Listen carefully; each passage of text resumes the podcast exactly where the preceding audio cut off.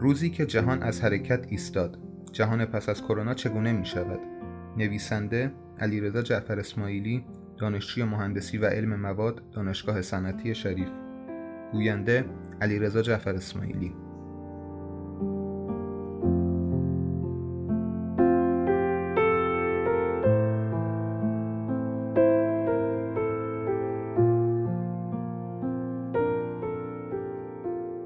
مثل هر فاجعه دیگری خواه ناخواه دنیای قبل از فاجعه با بعد از آن تفاوت خواهد داشت.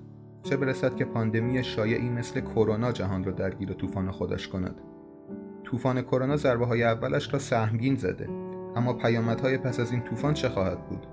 دنیایی که شاید به نظر نرسد اما مجبور به تغییر برای بقا شده است.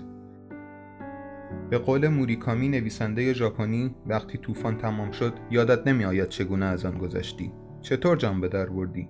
حتی در حقیقت مطمئن نیستی طوفان واقعا تمام شده باشد. اما یک چیز مسلم است. وقتی از طوفان بیرون آمدی دیگر همان آدمی نیستی که قدم به درون طوفان گذاشت. بگذارید قدر این واقعه را با همدیگر مرور کنیم. چه شد؟ همه چیز از ووهان چین شروع شد. ماجراها حاکی از شیوع ویروس ناشناخته و خطرناکی بود که گویا منشأ انتقال آن به انسان از خفاش و سوپ خفاش بوده است. دیر ای شدن این شیوع باعث شد تا ویروس به سرعت در تمام چین گسترش یابد و حتی قرنطینه کامل ووهان هم دردی را درمان نکند. بعدها ویروس به طرق مختلف راهش را به باقی کشورها هم باز کرد. ویروس علائمی مانند سرماخوردگی و آنفولانزا داشت و می توانست بدون بروز علائم در بدن فرد وجود داشته باشد و فرد را ناقل خود کند. مردم و سیاستمداران ابتدا چندان قضیه را جدی نمی گرفتند تا آنکه اوج بیماری در کشور کشته های فراوان گرفت و یک ترس عمومی را پدید آورد. بیماری کووید 19 از نظر بسیاری آنفولانزای اسپانیایی و طاعون عصر جدید است. وضعیت کنونی چگونه است؟ تا زمان نگارش این متن 23 فروردین تقریبا تمامی کشورها به این بیماری دچار شدند. بیش از یک میلیون و هفتصد هزار مورد شناسایی شده و تا کنون بیش از 100 هزار نفر از این بیماری جان باختند. در کشور خودمان هم بیش از هفتاد هزار مورد شناسایی شده و بیش از چهار هزار نفر تلفات داشتیم. با وجود تلاش همگانی همچنان واکسنی برای این بیماری کشف نشده و تنها با پیشگیری یا رعایت بهداشت عمومی سعی شده تا شیب شیوع بیماری کاهش یابد. کشورهای مختلف هر کدام با روشهای مختلفی سعی در کنترل بیماری دارند.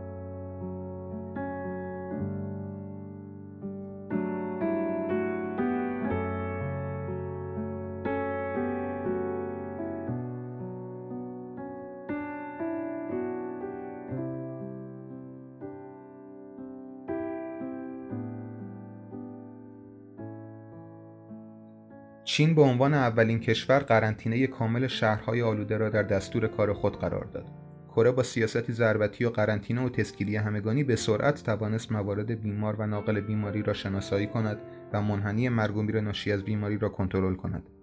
کشورهایی مثل آمریکا و آلمان تلاش کردند تا با اجرای سیاستهایی مردم را در خانه نگه دارند و مشاغل را به صورت دورکاری پیگیری کنند. انگلستان هم سیاست عجیب و غریبی در نظر گرفت که افراد در معرض خطر کامل قرنطینه شوند و گروه های با آسیب پذیری کمتر به فعالیت در جامعه ادامه دهند تا به مرور نسبت به ویروس مقاوم شوند.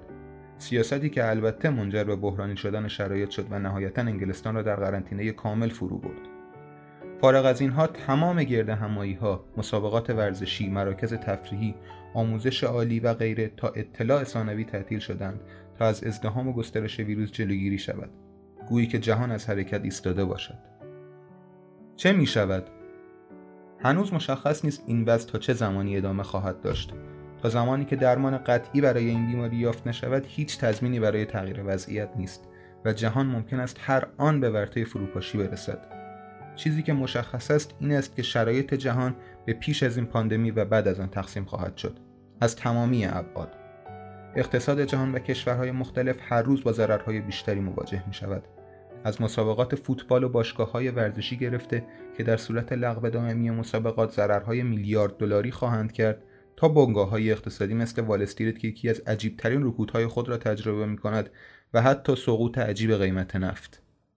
مشکلاتی که عملا شکاف اقتصادی را در بسیاری از کشورهای جهان سوم بین قشر متمول و نیازمند عمیقتر خواهد کرد و حتی دولتها را با مشکلات جدی در بودجه مواجه خواهد ساخت.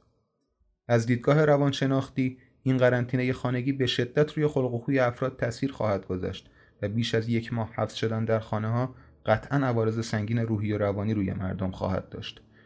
موردی که حتی وزیر بهداشت کشورمان هم به آن اذعان داشته از تلاش برای ایجاد تعطیلی خانوادگی بعد از این پاندمی خبر داد. محیط زیست با آنکه اکنون وضعیت بهتری پیدا کرده و به وضوح آلودگی های زیست محیطی در جهان کاهش یافته اما قطعا با موزل افزایش شدید زباله های پلاستیکی در آینده مواجه خواهد بود. به دنیای پس از کرونا و عواقب این ویروس از هزار زاویه می‌توان نگاه کرد.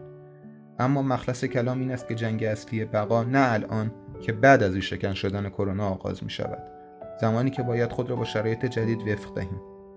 جهان پس از کرونا می تواند خیلی خطرناک باشد.